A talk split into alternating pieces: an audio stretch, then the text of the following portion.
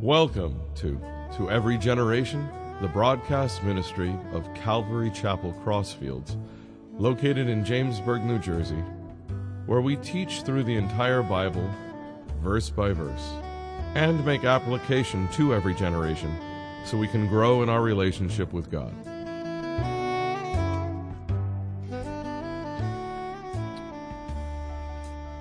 This morning we're going to be in Daniel chapter 8, and chapter 7 was awesome. It took two Sundays to actually go through it. Uh, Daniel chapter 7 gives more detail, Daniel's vision, than King Nebuchadnezzar's dream in Daniel chapter 2, but it's along the same lines. Daniel was taken captive in Babylon. There was successive kingdoms after the Babylonian kingdoms. And uh, chapter 8 is a little bit different in that there's really, first of all, the writing. Daniel wrote in Aramaic or Chaldee when he was in Babylon because that's what everybody spoke up there. And in chapter 8, he changes from Aramaic back to Hebrew because it was very important for the Jewish people to understand what was going on in here. So in chapter 8, you see successive kingdoms, but you also see things that will affect the Jewish people in general in their day and also many years later in our future. Antiochus Epiphanes would come by, and we know the Hanukkah story is based on his harassment of the Jews and then them taking the temple back. Um, he's a type of the Antichrist. Uh, chapter 8 speaks about the coming Antichrist in our future. First John tells us that there are many who, why you would want to do this, it's really demonic, but there were many leaders and dictators over time who took characteristics of the Antichrist. But this is very important because even Jesus this is a strong warning to the Jewish people, especially when the church is raptured in our future and basically Israel and the Jewish saints really take center stage. They need to be very careful of this leader who's going to mesmerize so many. And Jesus even said to the religious leaders of, of his day, and it's really a clarion call to all the Jewish leadership from his day forward. He said in John 5:43, he says, "I come in my Father's name. One will come, meaning the Antichrist, in his own name, he says, You don't receive me, but one will come in his own name, and him you will receive. Now, what does it mean for the church? We'll talk about that. What does it mean for us? You know, when I get done with my messages, I pretty much prepare everything, and then I just go online and just see what other people are saying. Maybe I miss something here and there. And it was funny because I went on, I believe it was Bible.org, about Daniel chapter 8. And the first line the guy says is, Daniel 8 is a preacher's nightmare. so I'm like, whoa, you got my attention. It's difficult. Um, even if we learn it and we know it really well as pastors and Bible teachers, the, the key is to convey it to the body. Don't assume they know something and skip over it, and don't assume they don't know something and, you know, teach too low in a sense. So we're going to go in and we'll check it out and see what the Lord has for us. So, chapter 8, starting with verse 1.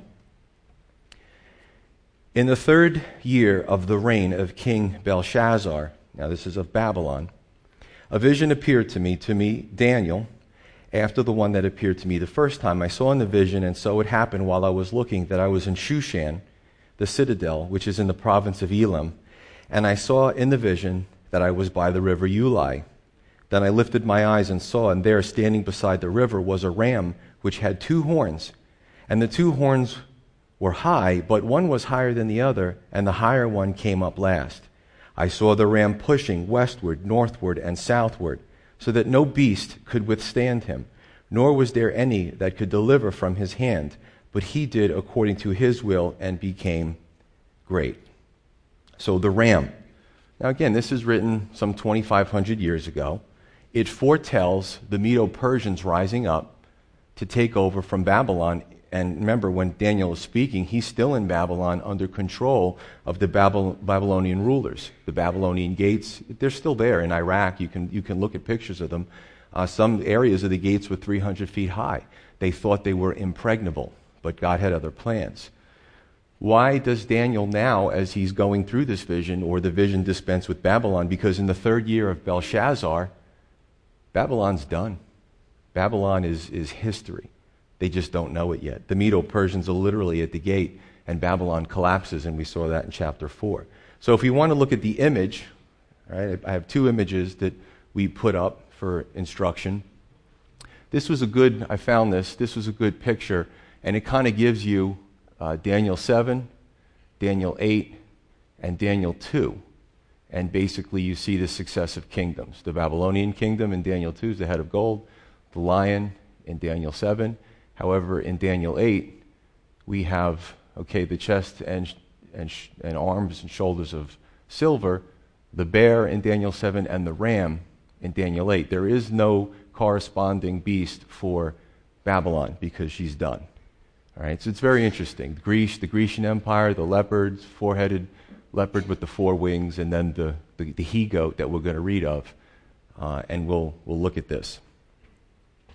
But basically, if, now if we go to the map, the other side, okay, you can see some, some names that we've been covering through this book of prophecy. Okay, the United States is over here somewhere, you know, and in latter times, in the end times, we're really not even a thought in God's prophecy, and that could be for a lot of reasons that I covered. But basically, everything's going to happen here again. Here's Israel, here's Jerusalem, Judah. Here was the Assyrian Empire, here's the Babylonian Empire. The Persian Empire, Media was up here, Lydia, Greece is over here. We could keep that up for a little bit. Uh, and what you see is here's Babylon and here's Susa. Okay? Why is that significant? Because Susa or Shushan becomes the capital of the Persian Empire. Remember, Daniel seeing things in the future. So Daniel is transported in his visions, whether in the body or not, like the Apostle Paul said. Maybe he doesn't know, maybe we don't know. But he is able to see what's going on in this, in this capital in the future. Now remember, Ezekiel the prophet was also transported by God. There was no social media back then. So God had to be creative in what he did and how he got his point across. There was no FaceTime, there was no satellites. So this is the way he did things. Ezekiel the prophet was taken away from where he was and transported. Uh, John the apostle in the book of Revelation was taken in many different places and shown things by the angel, pretty much giving him a tour. The second thing we see that is that the ram was pushing west, north, and south. Okay, so the Persian Empire pushes west takes over Babylon, remember? Uh, it pushes north to Lydia, takes over Lydia, and it pushes, it ends up going southwest to Egypt. These are general terms that the scripture is speaking of. And Cyrus the Persian is this, this federal head of the Persian Empire. And this is all, you can go home, take what I say, go, go to your history books and find out the book of Daniel was written before history. And then history was written after history. So Daniel gives us a, a, glimpse of what's going on before it even takes place, and this is how you know it's God's word. Cyrus, this great Persian leader, uh, the Bible talked about him before he was even born. In Isaiah 41, I'll read Isaiah 45 1, one verse. Now remember, this was written 150 years before Cyrus, this conqueror, was even born. It says in Isaiah 45 1, Thus says the Lord to his anointed, to Cyrus whose right hand I have held, to subdue nations before him and to loose the armor of kings. We can really take this and apply it to Babylon. To open before him the double doors so that the gates will not be shut. This is amazing. This is before Babylon became what they thought was impregnable. Their mighty doors, their mighty gates that they had. Uh, the city built on the Euphrates River. And he's already saying in Isaiah that this guy's going to come up, he's going to be born, he's going to grow up and he's going to be a leader. Pretty impressive. Uh, in Isaiah 44 28, it says God refers to uh, Cyrus, this leader, as his shepherd. He achieves his purposes. He beats the Babylonians when they become extremely decadent, and he returns the Jews to their homeland. This is amazing. Even in Ezra 1 5 through 11. So check it out. Nebuchadnezzar of Babylon, before he becomes a man of God, conquers Jerusalem conquers Judah, destroys the temple, takes the Jews captive, takes all the gold and silver because gold and silver back then was important. So they, they, they stole it, they hoarded it, they brought it all the way to Babylon. Here, the Persian king Cyrus comes, beats Babylon. God softens him and other successive leaders, their hearts towards the Jews, and they not only let the Jews go back under their dominion to Jerusalem, rebuild the walls, rebuild the temple, but in Ezra 1, 5 through 11, they even let them take the gold and silver that Nebuchadnezzar plundered, that Cyrus took, and give it back to the Jews, probably worth millions of dollars or, or tens and hundreds of millions. And we talked about this when we talked about the temple. Who does that when they conquer? Nobody. But Cyrus was raised up by God in some respects to have favor on his people and send them back to their homeland. It's, it's, now, check it out. Imagine you're Cyrus and you're conquering, and you get to Jerusalem, and you go in there, and nobody's opposing you because they know you're this mighty empire. You got all your soldiers and horses and archers and lions and tigers and bears, oh my. And basically, you come in, and the Jewish leadership basically opens up the scrolls and shows Cyrus his name. And he's, I mean, just imagine his, his puzzling. He's puzzled about this. And maybe he, he had some of an affinity towards the Hebrews God. Well, how would they even know who I was before I was born and that I was going to conquer Babylon? So you could imagine that he showed favor on the Jews. See, this God that we serve is a powerful God. This God that in American culture, where people, even Christians, a lot of times can't make time for God, this is the God we serve. It's my job to tell you how amazing He is, how full of love He is, how full of forgiveness He is, how He can direct our lives, how He can encourage us. It's amazing. You know, and I'm here to encourage us to help us to understand how great our God and I can't even do it justice. I can't. Verse 5. It says, and I, as I was considering, now just picture poor Daniel. He's seeing this stuff in the future, and he's, he's puzzled. You know, the, the, visions are so real, they're so alive. Everything that the, the, the ram did has significance. Now, as he's considering it, suddenly a male goat came from the west across the surface of the whole earth without touching the ground, and the goat had a notable horn between his eyes. Then he came to the ram that had two horns, which I had seen standing beside the river, and ran at him with furious power. And I saw him confronting the ram. He was moved with rage against him there's an emotion here, attacked the ram and broke his two horns. There was no power in the ram to withstand him, but he cast him down to the ground and trampled him, and there was no one who could deliver the ram from his hand. Therefore, the male goat grew very great, but when he became strong, the large horn was broken, and in place of it, four notable ones came up toward the four winds of heaven. This is, this is incredible. Many years after Cyrus, and, and now the, remember, just like with Nebuchadnezzar and the Babylonians, Nebuchadnezzar became a man of God, and his successive rulers became increasingly decadent, and God had to deal with Babylon. Same thing with Persia. Cyrus was used to have an affinity toward the Jewish people and send them back, give them a break, let them rebuild their homeland. But there were successive kings after Cyrus that thought they were so great that they wanted worship. They thought they were gods, and God had to deal with them. So here comes the male goat. And the male goat is a picture of the Grecian kingdom. Right? If we could put the map up, he came from the west. He came from the west. Now, this was the center of the world at the time. You don't see the Tigris and Euphrates, but they run through here, right? Um, the Persian Gulf, the Mediterranean Sea. There's a lot of seas, there's a lot of activity. You know, the scientists and the Bible say that mankind started in this northern African, um, uh, Babylonian sort of area. All right, so anthropologists and the Bible agree on the same thing in many ways. And basically, this was the center of the world at the time. So this male goat comes from right about here. He comes from the west. Greece? Who are the Greeks? These, these people are probably like, who are the Greeks? Let's just subjugate them. They're not important, they have no significance. So this is more profound for Daniel. Comes from the west, this male goat. Um, two, he didn't touch the ground. The Greeks under Alexander the Great uh, conquered the no, known world in 10 years. Remember, no tanks, no aircraft carriers, no airplanes, none of that stuff. Just horseback, you know, walking, marching, conquering. Ten years they went across the whole face of the Middle East and conquered, and they came from all the way in the west. So the male goat doesn't touch the ground. It appears he's almost flying through this conquest. Three, he had a notable horn between his eyes, and that was Alexander the Great. The goat is Greece. It attacks the ram. Now, this is what happens. Let's, let's talk about this because it's very descriptive. The goat attacks the ram, Medo Persia, breaks its horns, it prevails. It casts the ram to the ground, and that's not enough. It tramples the ram when it's down. It shows the visceral hatred that the Grecians and the Persians had for each other. So, God, just, I just, God just wows me all the time when I study. God doesn't just tell us what happened. He doesn't just give us the details. He doesn't just name people's names before they were born. He tells you what they were feeling. There was this visceral, deep hatred that the Greeks and the Persians had after a time. There were several long, arduous battles between the two empires. I'll name a few Thermopylae, uh, a lot of movies were made on this. The Spartans at the Thermopylae Pass held off the Persians.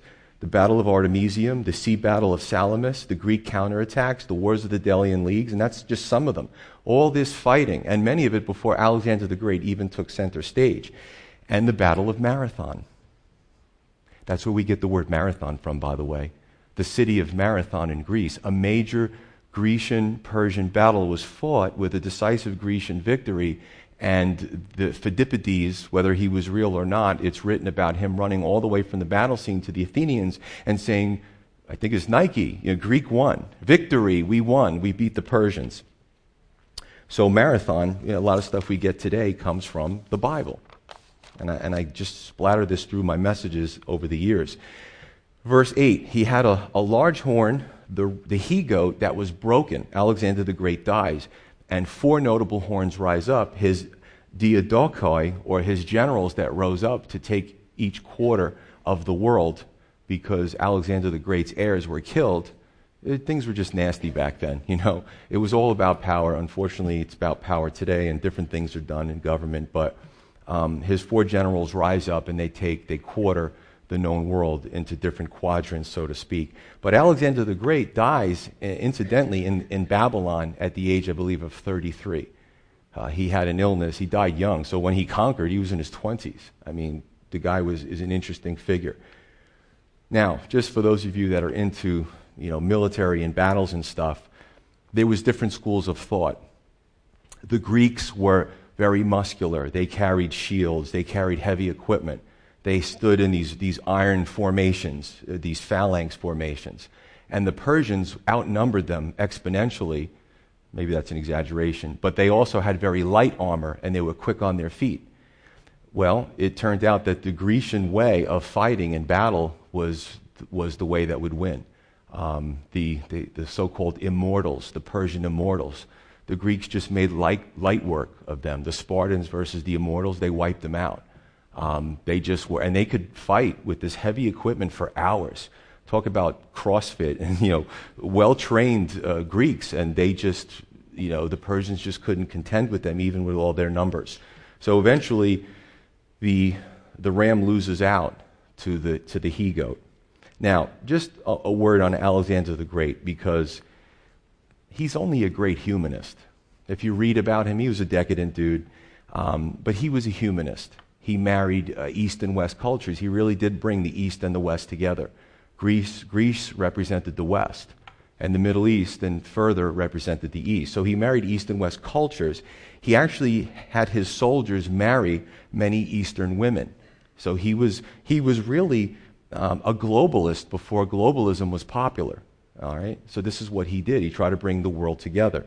He conquered, then kindly integrated. He unified the world through culture and language. And this is what he did. Now, we see this cadence, if I can stop for a minute, with God allowing, you know, man has free will. He allows empires to rise, and sometimes he'll use leaders to uh, humble other decadent leaders when they become so satanic and so demonic that they have to be they got to be cleansed. Judgment has to happen. Some good leaders arose, like Nebuchadnezzar when he became a man of God, uh, Cyrus the Persian, and check it out. These empires had no idea that they were unwittingly, before it happened, spreading Christianity. Let's talk about this. Number one, the Grecians spread the Koine Greek, which was a very simple language. I taught myself it through a tutorial so I could understand biblical Greek. It's a very simple language to learn, and we use it a lot. A lot of our words are roots, especially in medicine. If you say, oh, Latin, really a lot of it comes from Greek roots, uh, the, you know, the, the, the old Greek. So what happened was Alexander the Great and the Greeks spread the, this simple Koine Greek language through the entire, they had to speak this, right? So everybody speaking it.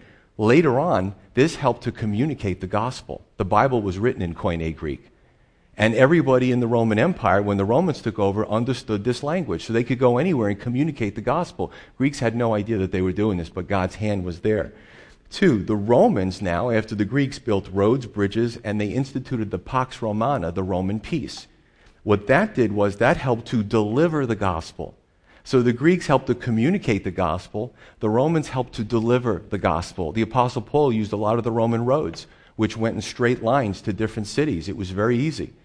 Speaking the Koine Greek and, and walking on the Roman infrastructure. They had their soldiers, that the troops that, like the local police, they would march by and make sure they would keep the peace.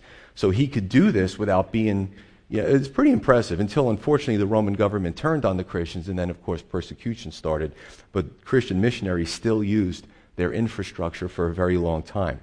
Okay, so let's go into verse 9. And out of the one, one of them, or one of the, the horns, uh, came a little horn which grew exceedingly great toward the south, toward the east, and toward the glorious land. And it grew up to the host of heaven, and it cast down some of the host and some of the stars to the ground and trampled them. He even exalted himself as high as the prince of the host, and by him the daily sacrifices were taken away. That would be the Jewish sacrifices that were required according to Levitical law. And the place of his sanctuary, or the temple was cast down. Because of transgression, an army was given over to the horn to oppose the daily sacrifices, and he cast down, he cast truth down to the ground. He did all this and prospered. So we have this interesting description. Now remember, we've talked about the little horn when it came to Daniel 7. The Antichrist. This little, this little powerful thing that comes up with eyes and, and a mouth like a man and speaking pompous words. However, we have to understand this little horn a little bit differently, and, and the way I like to describe it is I see it in what's called layers or strata. And we're going to be talking about number one, Antiochus Epiphanes. We'll talk about who he is. Number two, the Antichrist. Antiochus Epiphanes was in our past, Antichrist is in our future. And Satan, who intertwines the two of them and inspires them and gives them their power. So Antiochus Epiphanes is a prefigurement or a type of the Antichrist. And again, both of these figures, these men, are inspired by the fallen angel and the original rebel, Lucifer. So Antiochus Epiphanes was a cruel tyrant that came out of the Syrian or Seleucid line of the Grecian Empire. Alexander the Great dies. Seleucus takes the Syrian quarter. Under Seleucus, at some point comes this man who rises up and his name really is Antiochus, but he gives himself the name Epiphanes because Epiphanes means illustrious. So you can already determine what this guy really thinks of himself. You know what I'm saying? I mean, some men, they get so full of themselves that they almost think that they're a god. So his, his name for himself is, I'm Antiochus Illustrious, call me that. And he had the power of his army if you didn't do that. Now, what he did was he often harassed the Egyptian quarter, but Rome was rising in prominence at the time, right around 170, 168 BC. And the Romans threatened him, you better go back to Syria where you belong because we want Egypt. Right? And we'll talk about this, and I think in Daniel 11. So he goes back to Syria. What do you do when you stand up to a bully? You make them mad. You know, uh, this person who thinks he's a god on earth and he just got, you know, um, told what to do by the Romans. So he goes through Jerusalem, not a fan of the Jews, and he decides to desecrate the temple. This is where the story of Hanukkah comes from. Coincidentally, it's coming up in December. So all this history is real history, and it gives rise to the Hanukkah uh, celebration feast. Now, what Antiochus Epiphanes did was he put an image of Zeus in the temple. He sacrificed a pig, which was an unclean animal, on the altar. Its blood ran through, and it just defiled everything, so the sacrifices had to stop. Now, incidentally, later in John chapter 10, 22 through 23, it says this Now, it, was at the feast of dedication, which is Hanukkah, in, in, in Jerusalem, and it was winter. And Jesus walked in the temple in Solomon's porch. So, some 200 years after this event, Jesus actually celebrates Hanukkah, right? He came to fulfill the law and he came to, um, you know, usher in the age of grace, but he still uh, observed a lot of the things that were, you know, that the Jews observed, and one of them was Hanukkah. Okay, so let's go back to this. Verse 9 The horn grew toward the south, which would be Egypt, the, the east, which would be the Syrian quarter, and the glorious land, which would be Jerusalem. Antiochus Epiphanes covered a lot of distance and made a lot of trouble. The Antichrist will do the same thing in our future. Now, I don't know about you, but I'm reading more and more articles about anti Semitism in Europe. I'm reading more and more articles about anti Semitism in the UN. Doesn't matter what Israel does, she's always wrong. And I'm not saying she's always right, don't get me wrong.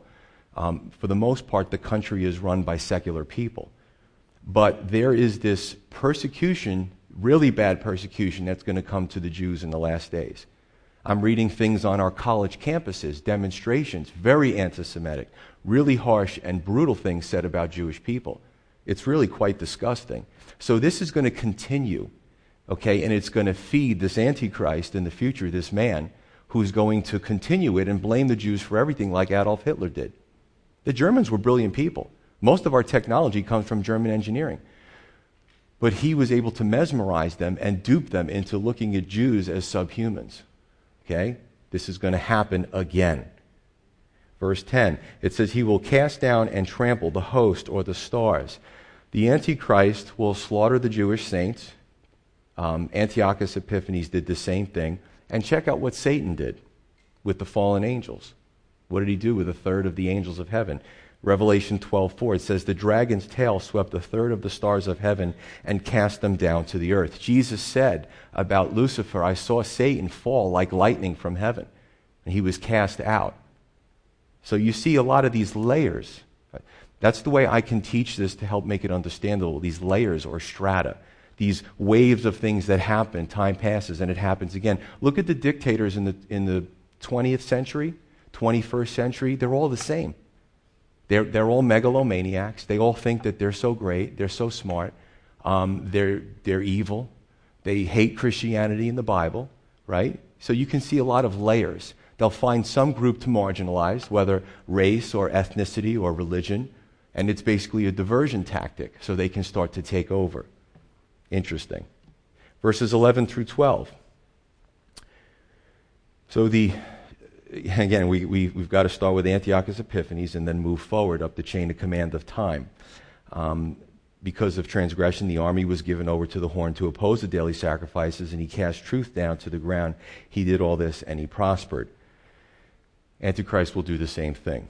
2 Thessalonians 2, Matthew 24, Daniel 9, Revelation, it's all in there. Um, now, this is what's really sad is in verse 12, it, was be, it said because of transgression. And this is what God often did. He warned the Jewish people from day one, from the get go.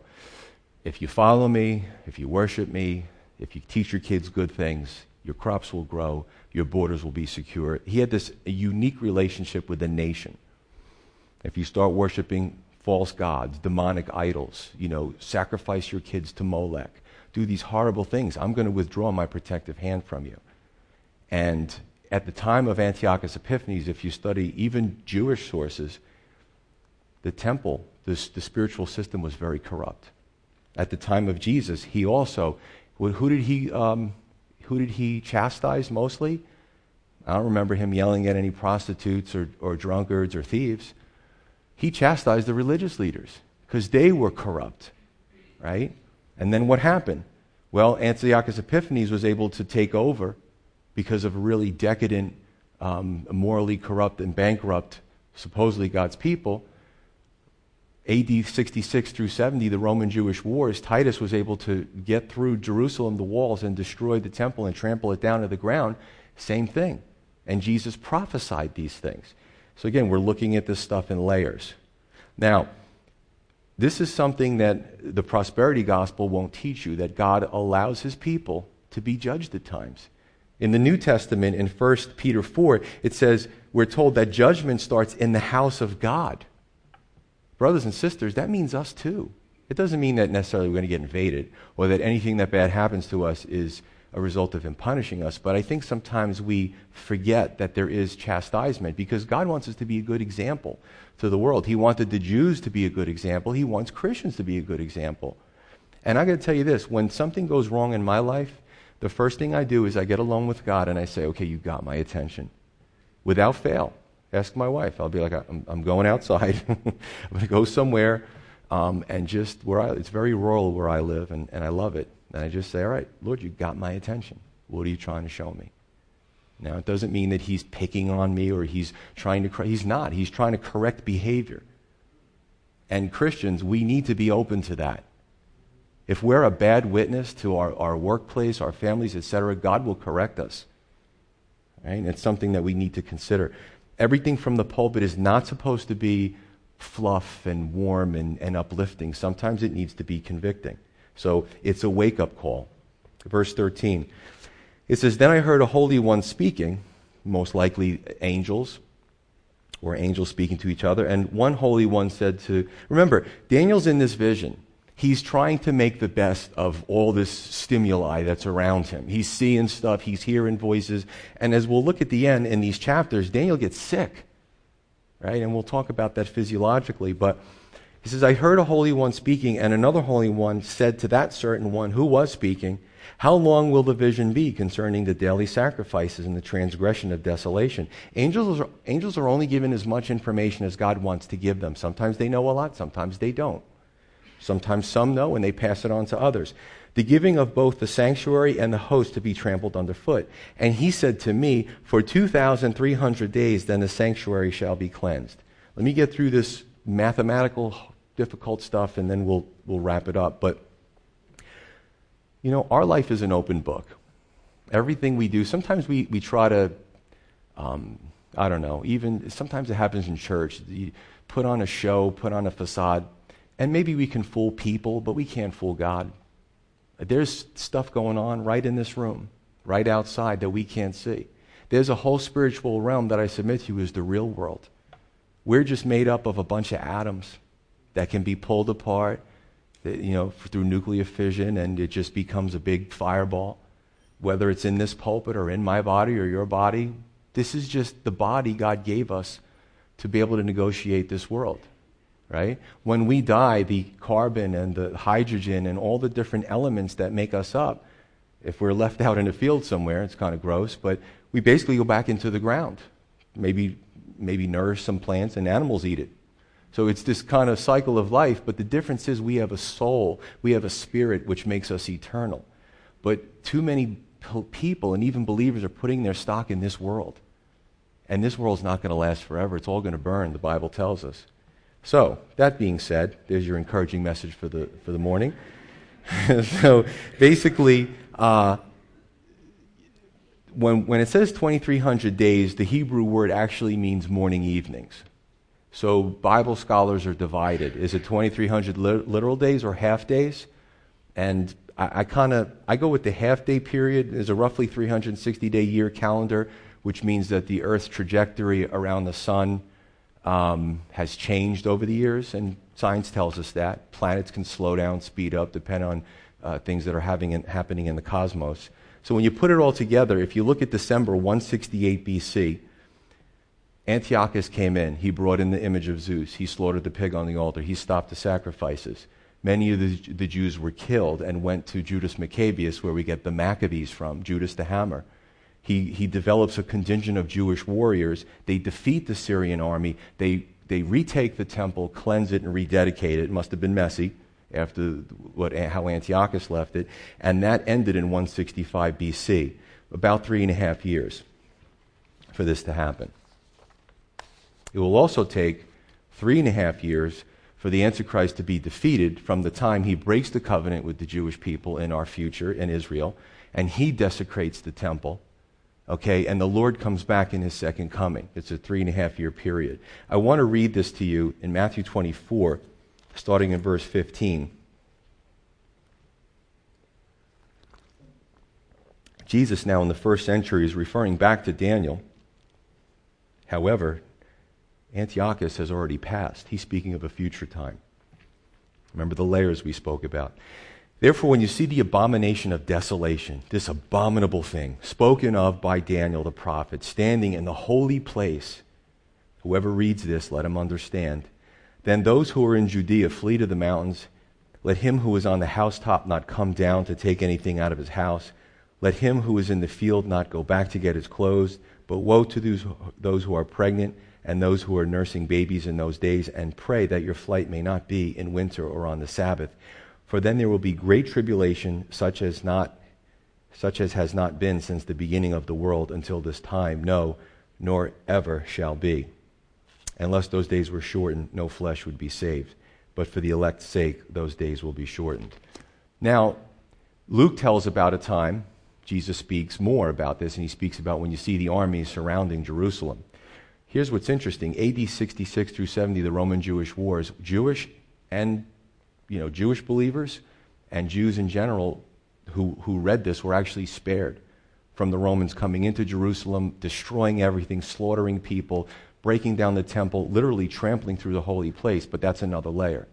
The next layer will be in our future. How long it is, I don't know. I'm not one of these kooky guys that predicts the ends of the world. The end of the world will be, but God hasn't given it to me, you, or anybody else to know it.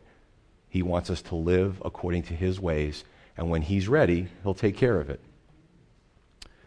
So that's, that's what you have going on.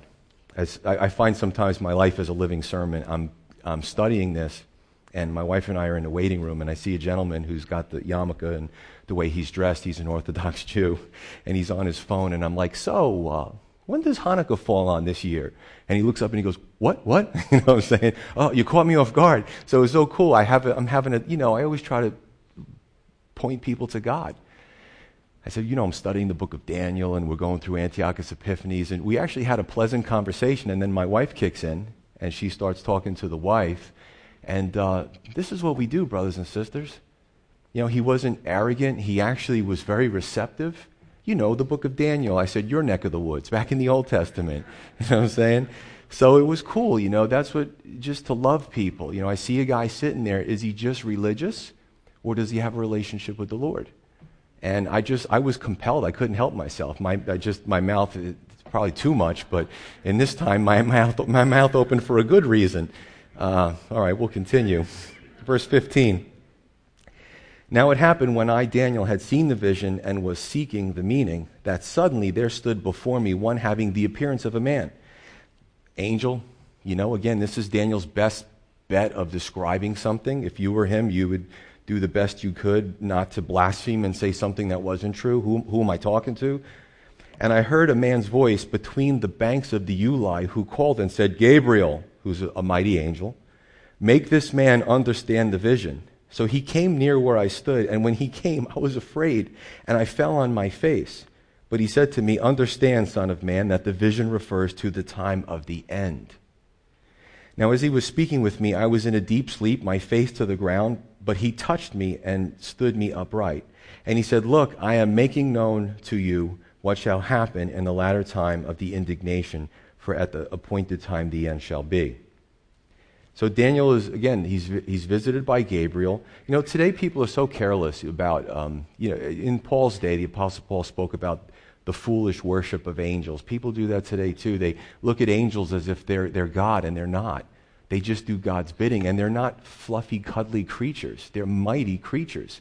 Uh, one angel slew 185,000 of the Assyrian army in the Old Testament.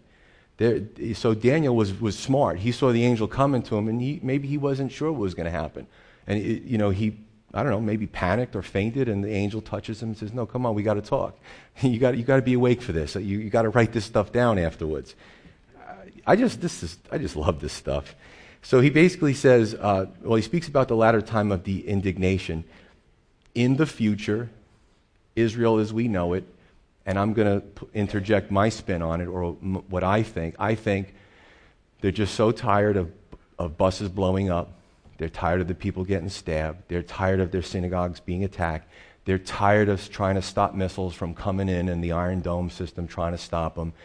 Israel will do what she feels she needs to do for a politician who's going to come in and say, I'm going to make peace.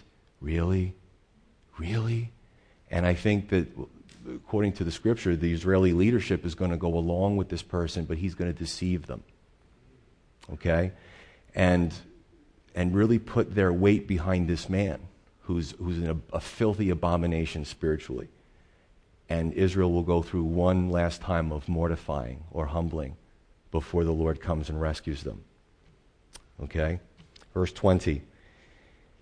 The ram which you saw having the two horns, which we know, they are the kings of Media and Persia.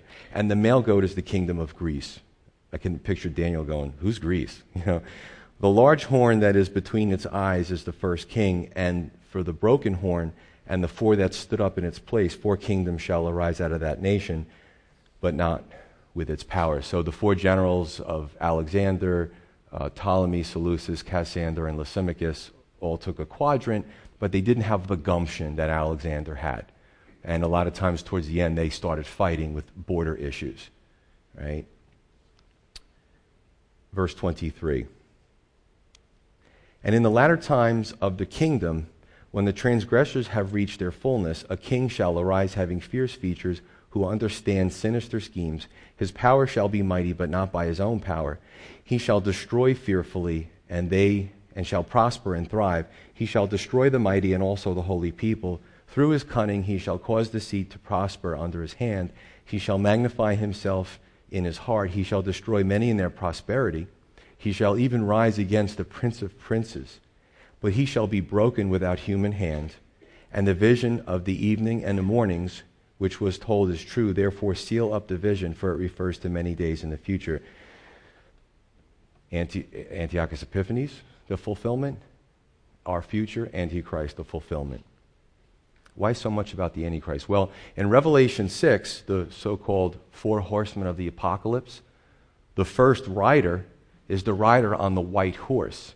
He comes with this Messiah like appearance However, the first rider will deceive the nations into following him. And then, of course, the red fiery war and, and, and death and, and all these other horses that follow. Now, I'm going to read to you, and I don't do this normally, but the Living Bible has a paraphrase, and I actually like their paraphrase. So if, if you're struggling with the verbiage, let me just read 23 through 25 in the Living Bible. Toward the end of their kingdoms, when they have become morally rotten, an angry king shall rise to power with great shrewdness and intelligence. His power shall be mighty, but it will be satanic strength and not his own. Prospering wherever he turns, he will destroy all, all those who oppose him, though their armies be mighty, and he will devastate God's people. He will be, a, for a time, by the way, he will be a master of deception, defeating many by catching them off guard as they bask in false security we really need to pay attention to what's going on in the Middle East because that's where it's all going to end. We have to get out of our Western bubble and what the American media is trying to spoon feed us and really see what's going on in the world. Without warning, he will destroy them. So great will he fancy himself to be that he will even take on the Prince of Princes in battle. Jesus Christ, Revelation 19. But in so doing, he will seal his own doom, for he shall be broken by the hand of God, though no human means could overpower him. This describes a future leader that the world will love and fawn over. Every major media outlet will say, Re- uh, Revelation 13, who is like the beast? Who is like whatever, John Smithers, whatever his name is, or, you know, Jeff Smith or whatever the guy's name is. They're going to fawn over this guy. Isn't he the best? Look, world peace. Look, he's feeding the poor. And then he's going to deceive the world and, and get them when they're basking in their false security. That is the leader that this world and this country will come to love, most people. But Revelation 19, the Lord will smite him. It will only go on for a time. Verse 27 by the way, those were fictitious names. I'm not, I'm not predicting anything.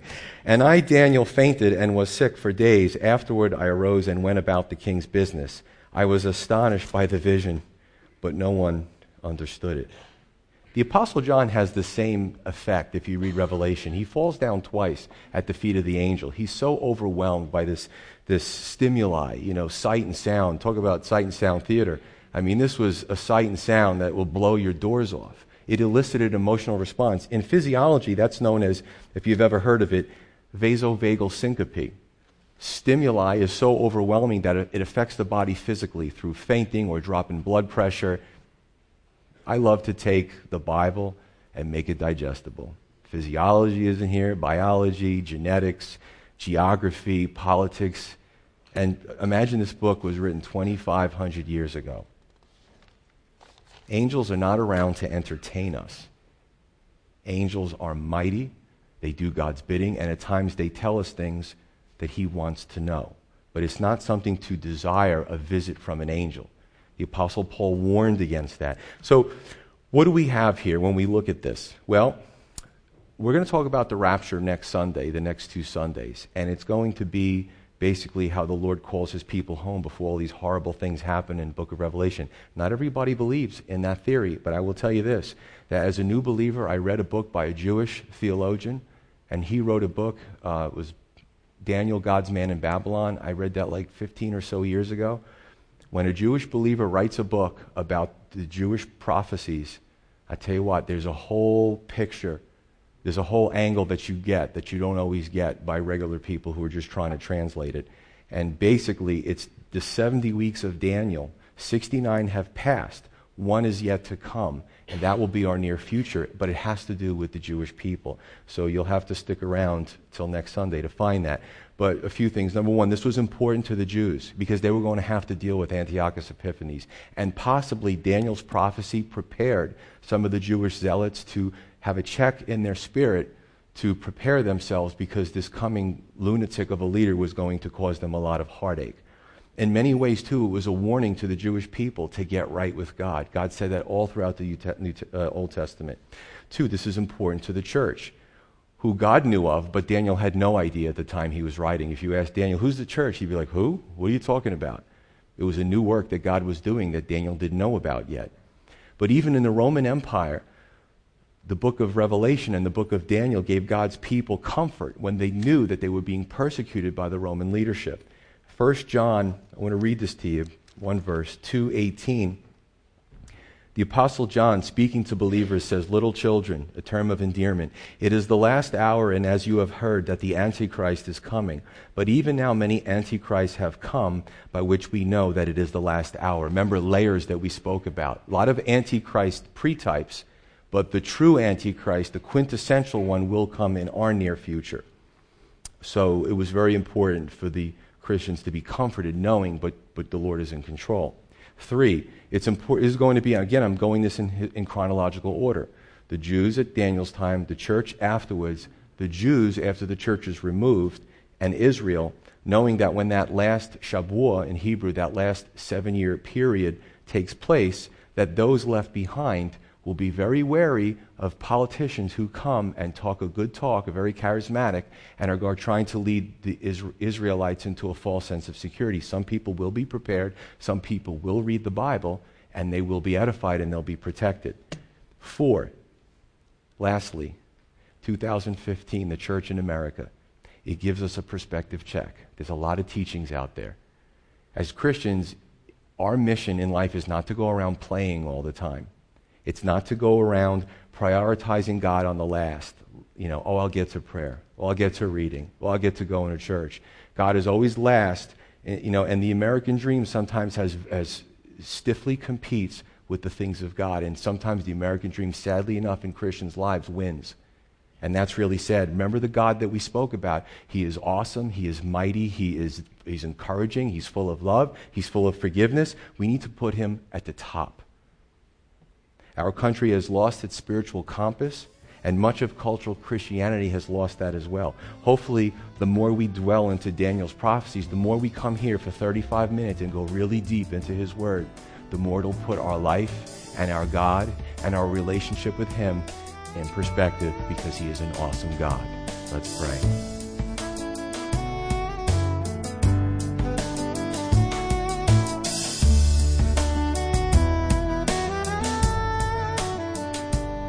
You've been listening to To Every Generation from Calvary Chapel Crossfields. We're located at 15 Half Acre Road in Jamesburg, New Jersey.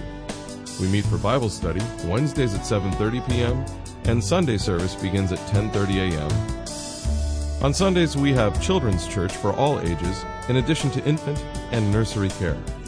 You can find out more about the ministry here at Calvary Chapel Crossfields by going to cccrossfields.org.